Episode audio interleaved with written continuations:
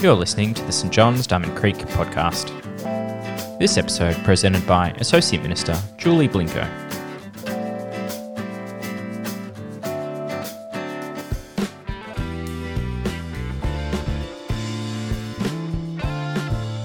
Hello, my name's Julie and I'm one of the ministers at St John's Anglican Church. We're going to be looking at the Gospel of John today and doing what we call biblical storytelling. So, where we look at the passage and ask five key questions about that passage. I'll come back to that shortly, but let's begin in prayer. Dear God, we draw near to you and trust that you'll draw near to us. As we look closer at your living word, would you reveal more of yourself through it? May it come alive to us in fresh ways, impacting and shaping our lives. In Jesus' name, Amen. So, as I said, we're looking at the Gospel of John, and there's five key questions. These are questions, if you've never read the Word of God before, you could find a story about Jesus and ask these questions about, about Him, about God. They sort of help us to go a little bit deeper in our discipleship. You might also want to try it with your family or later on in the week. Let's start. The first question is what was weird and what was wonderful about this passage? The second question is what questions might you or your friends have? So, as I'm reading this passage, I invite you to consider those two questions. We'll come back to it shortly. So, John chapter 20, verses 19 to 23. On the evening of the first day of the week, when the disciples were together with the doors locked for fear of the Jewish leaders, Jesus came and stood among them and said, Peace be with you. After he said this, he showed them his hands and his side. The disciples were overjoyed when they saw the Lord.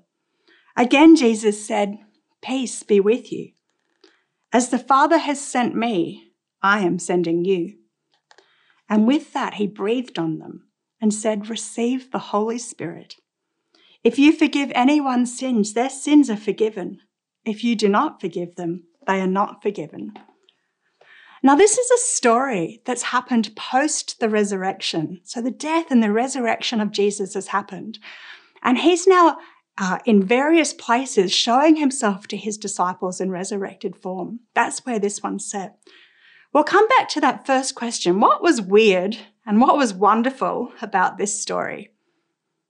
If you're watching on live, you can enter these in the comments as we go and share with others. But a couple of my initial um, observations were how wonderful is humanity? How wonderful is their, their honesty here about how they were fe- feeling? They were hiding inside, locking the doors, scared of the Jewish leaders. And mind you, this is after they've heard the account about Mary and the empty tomb and Mary's met that resurrected Jesus. But you remember last week where she thought he was a gardener. So she's come and told them they've seen the empty tomb. And what have they done? They've raced back into Jerusalem amongst all the crowds of people from Passover and locked themselves in a room, probably figuring out their next step. They were scared. Thank God that this part wasn't edited out of the text because it helps me when I'm feeling scared to look on Jesus' followers and go, they felt scared, mightily scared at times as well. What about what was weird? First observations. Personally, the doors were locked and Jesus walked through the walls. Did you get that bit? That's a bit weird. I want to know what happened there and can we expect a similar, like, is it okay for us to ask a similar miracle at some stage in our life to see that?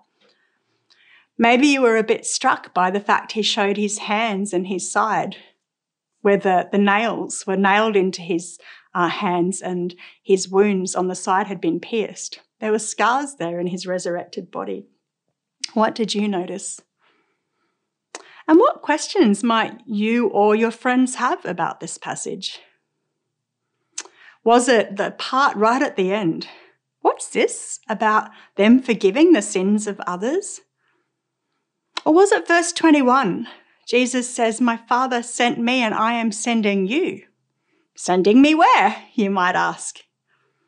Or how did Jesus get through that locked door? And will we ever see the same thing? I'm going to read it one more time and I want you to think a bit more about it with this context in mind. On the evening of that first day of the week, when the disciples were together with the doors locked for fear of the Jewish leaders, Jesus came and stood among them and said, Peace be with you. After he said this, he showed them his hands and his side. The disciples were overjoyed when they saw the Lord. Again, Jesus said, Peace be with you. As the Father has sent me, so I am sending you. And with that, he breathed on them and said, Receive the Holy Spirit. If you forgive anyone sins, their sins are forgiven. If you do not forgive them, they are not forgiven. Comes to our third question What do we learn about people through this passage? Perhaps you, like me, kind of see yourself in those disciples. People are the same then and now. Their leader had been executed. They were likely staying in the middle of a very busy Jerusalem with a lot of Passover pilgrims around them walking the streets. It would have been quite easy to find them and kill them if the leaders had so desired to. And then they just heard about Mary's testimony that she'd seen the risen Jesus and he'd told her to tell them that he was ascending to his Father and to meet them in a place. I would have been bewildered and confused and tried to process what, is, what does this all mean? Are we safe? What's coming next? The disciples, of course, had witnessed that empty tomb themselves and seen the grave clothes, and no doubt they were just confused and, and fearful. But in the second half of this passage, we see that they encounter the risen Jesus. They're overfilled with joy. Their grief has turned to joy. And he says to them two different times, Peace be with you. As we read a few passages ahead, it wasn't in today's reading, but even though they've encountered Jesus in risen form, they still go back to locking themselves in a room and feeling scared, working out what their next step's going to be. For some of them, they needed to see Jesus themselves. Thomas wasn't there, but he needed to see him for himself and put his finger into the hand to see that it was real. It's really permission giving, isn't it? And incredibly vulnerable at these, as these uh, disciples, these friends of Jesus, have their lives laid bare for history to then read back in the future and see. Where would you place yourself in this narrative? We'll come back to this because beyond fear, there is something more beautiful and mysterious than first meets the eye. In their fear, God gives them a focus beyond themselves, and it causes them to be stunningly alive and fulfilled. We'll see that shortly. Question four What do we learn about God and Jesus? Now, there's a lot to say here. In fact, I think this is one of the key questions for this week. What do we learn about God or Jesus in this passage? Number one, this is one of many physical resurrection appearances after he rose from the dead. He presumably walks through the walls because, after all, the doors are locked. He stands there in front of them amidst his people. He shows them his hands where the nails had pierced them. He shows them his side where he had been pierced. This is a physical resurrected body, and in that, prophecy has been fulfilled. It's often said that Jesus is the first fruits of what will happen to others who follow him. So it shows that one day we too will be resurrected in a physical form. It's bizarre, isn't it? It's mysterious and it's amazing all at the same time. And there's many, many uh, written examples of where he appeared to people eating and drinking um, in physical form and yet also able to come and go and walk through walls. The second thing I notice is what he said here. Now, two times he said, Peace be with you. Shalom Aleichem, which is still in use today whenever Jewish people greet each other. Peace be with you. Now, if you go to Jerusalem and you hear this, it's more of a peace be with you in, in the way we might say, oh, g'day, how you going? That kind of thing. But is Jesus really, in his resurrected form, seeing his disciples for the first time, or many of them for the first time, walking literally through a wall. Oh, g'day, how you going? No, it's not that kind of greeting. There's so much more in these special words of his. These first words to them convey a major blessing and benefit of the cross, of the risen Lord Jesus. Shalom, a peace and a richness of life and the fullness of good life in God. The eschatological kingdom has come, meaning that new era of the kingdom has met this era now. The kingdom has come on earth then and now. He's saying this is the moment, this has happened. Peace and reconciliation between Creator God and His creation has begun. Shalom be upon you, peace be upon you. It's kind of a bookend to His final words of, It is finished on the cross. Peace be with you. It's begun. And it's also a prophetic fulfillment of his earlier words of peace I give you, peace I leave with you. Jesus did turn their grief to joy. In verse 21, again, Jesus says, Peace be with you. As the Father has sent me, I am sending you. Now, what would it mean for you if Jesus said that to you today, think about whatever you're doing this week and hear the words of Jesus to you for this week. Peace be with you. As the Father has sent me, I am sending you. They were, and you are, a sent one. Verse 21 As the Father has sent me, Jesus said, what, what has the Father sent Jesus to do? Jesus was sent to make the Father known, to reconcile creation to the Creator. This was through proclaiming the forgiveness of sins, healing the sick, giving sight to the blind, seeking out those on the margin, offering mercy, doing justice, setting the captives free, telling others of this good news. The Gospels are full of it. And our mission is to continue his mission as sent ones of the Heavenly Father. How does that sit with you? I mean, for the week ahead. And what does it look like? A lady I uh, knew, no, used to sit with her weekly calendar on Sunday night and she'd look at the week ahead now, she was a CEO, is a CEO of her organization. And so she'd look through the appointments that she was having that week and look through her goals and objectives for the week. And she told me that she used to pray over each meeting she had.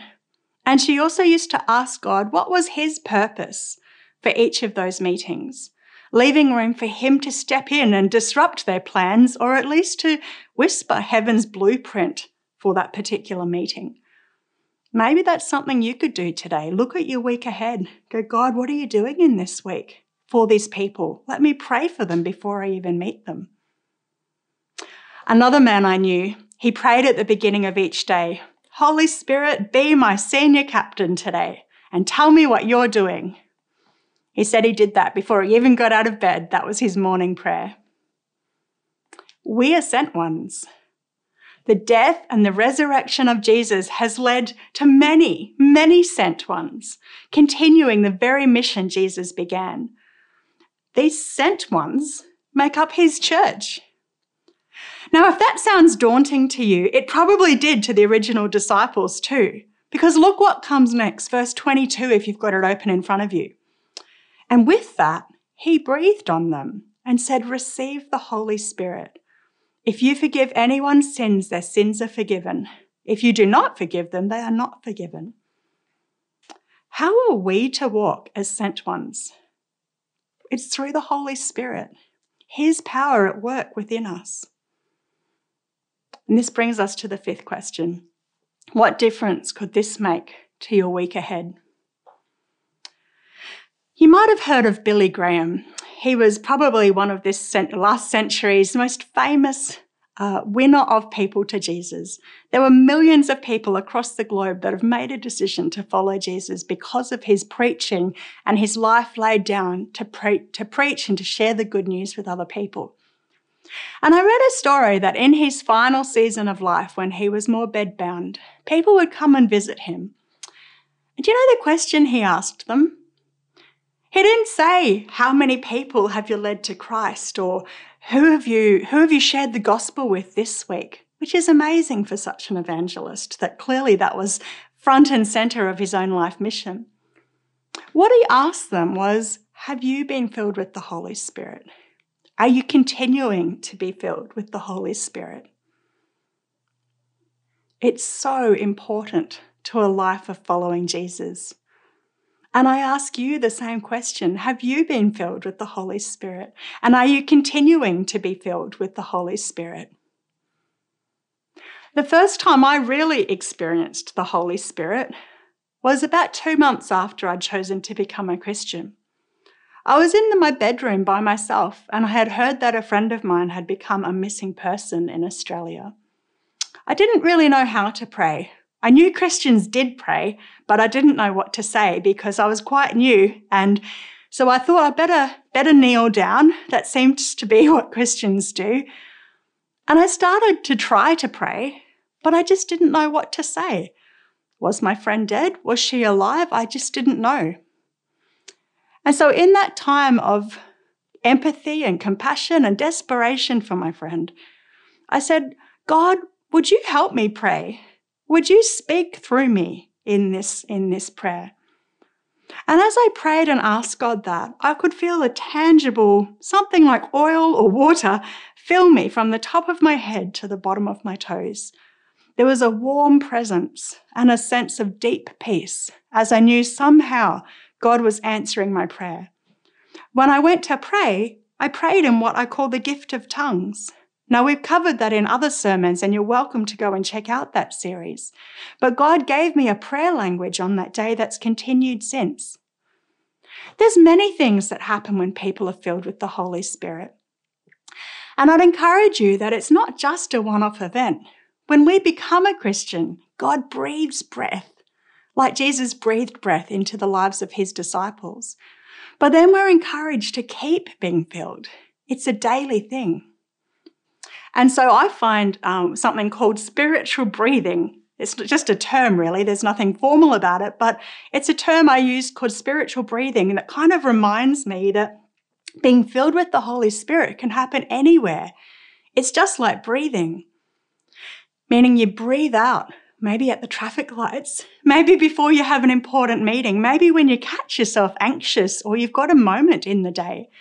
Breathe out your anxieties, your thoughts, your cares, your joys. Breathe them out to the cross of Christ. Breathe them out to Jesus. And as you breathe in, ask Him, fill me afresh with your Holy Spirit, Lord. Speak through me. Fill me with your power, God. And then you ask God for the gifts or the things that you need at that time for what's right before you. Obviously, this could take a second, could take a minute. It can take as long as you want it to and as long as you have time to, but it's something as Christians that are sent ones we're encouraged to do as part of our daily life. Try it today or through the week. I think I said there were five questions, but I'm going to add a bonus question there, which is who might be encouraged to hear this story from you this week? You know what? The best way to find out about that is to ask God God, who are you asking me to pass this forward to or to reach out to this week? I encourage you, ask Him. See who comes to mind, see who comes onto your heart. Maybe it's not someone, the first person in your mind, but ask God. Be led by His Holy Spirit and who He's prompting you to share this forward with. Maybe there's a friend that's full of fear and needs to know what Jesus says to her or him in that place. Maybe there's a Christian that's pondering what it is to be filled with the Holy Spirit. Maybe you have friends in lockdown, and the thought of Jesus meeting them in that space is just so deeply encouraging to them. Jesus says to you, Here's peace, here's shalom. He gives you. Peace be with you. The utmost of God's blessing and good life is offered to you, is offered to them for their taking. You are a sent one, commissioned in Jesus to share the good news with them and with others. Let's get moving. There's a lot of work ahead of us in this. What's your next step? Be filled with the Holy Spirit. Be filled afresh. Be filled anew. Let's pray right now as we come to a close. Holy God, you sent Jesus, your resurrected Son, and he met those disciples in the locked room. And just as you did that back then, you do that for all who desire that now. You walk into locked hearts. You're in the middle of lockdown. You walk into any space, God. There's no, there's no padlock that could keep you out. And all we need to do is ask you, Jesus, would you come into lives today in powerful ways? Would we know the resurrected Jesus even more? And Holy Spirit, would you fill us afresh to be part of your sent ones worldwide, preaching the good news and sharing the kingdom, following through on the mission that Jesus came to reveal his heavenly Father, our heavenly Father, in amazing ways. Have a wonderful week. I'd love to hear what that's meant for you this week. Thanks for joining us. If you'd like to subscribe to this podcast, you can do so in Apple Podcasts, Google Podcasts, Spotify, or wherever you get your podcasts from. Just search for St. John's Diamond Creek.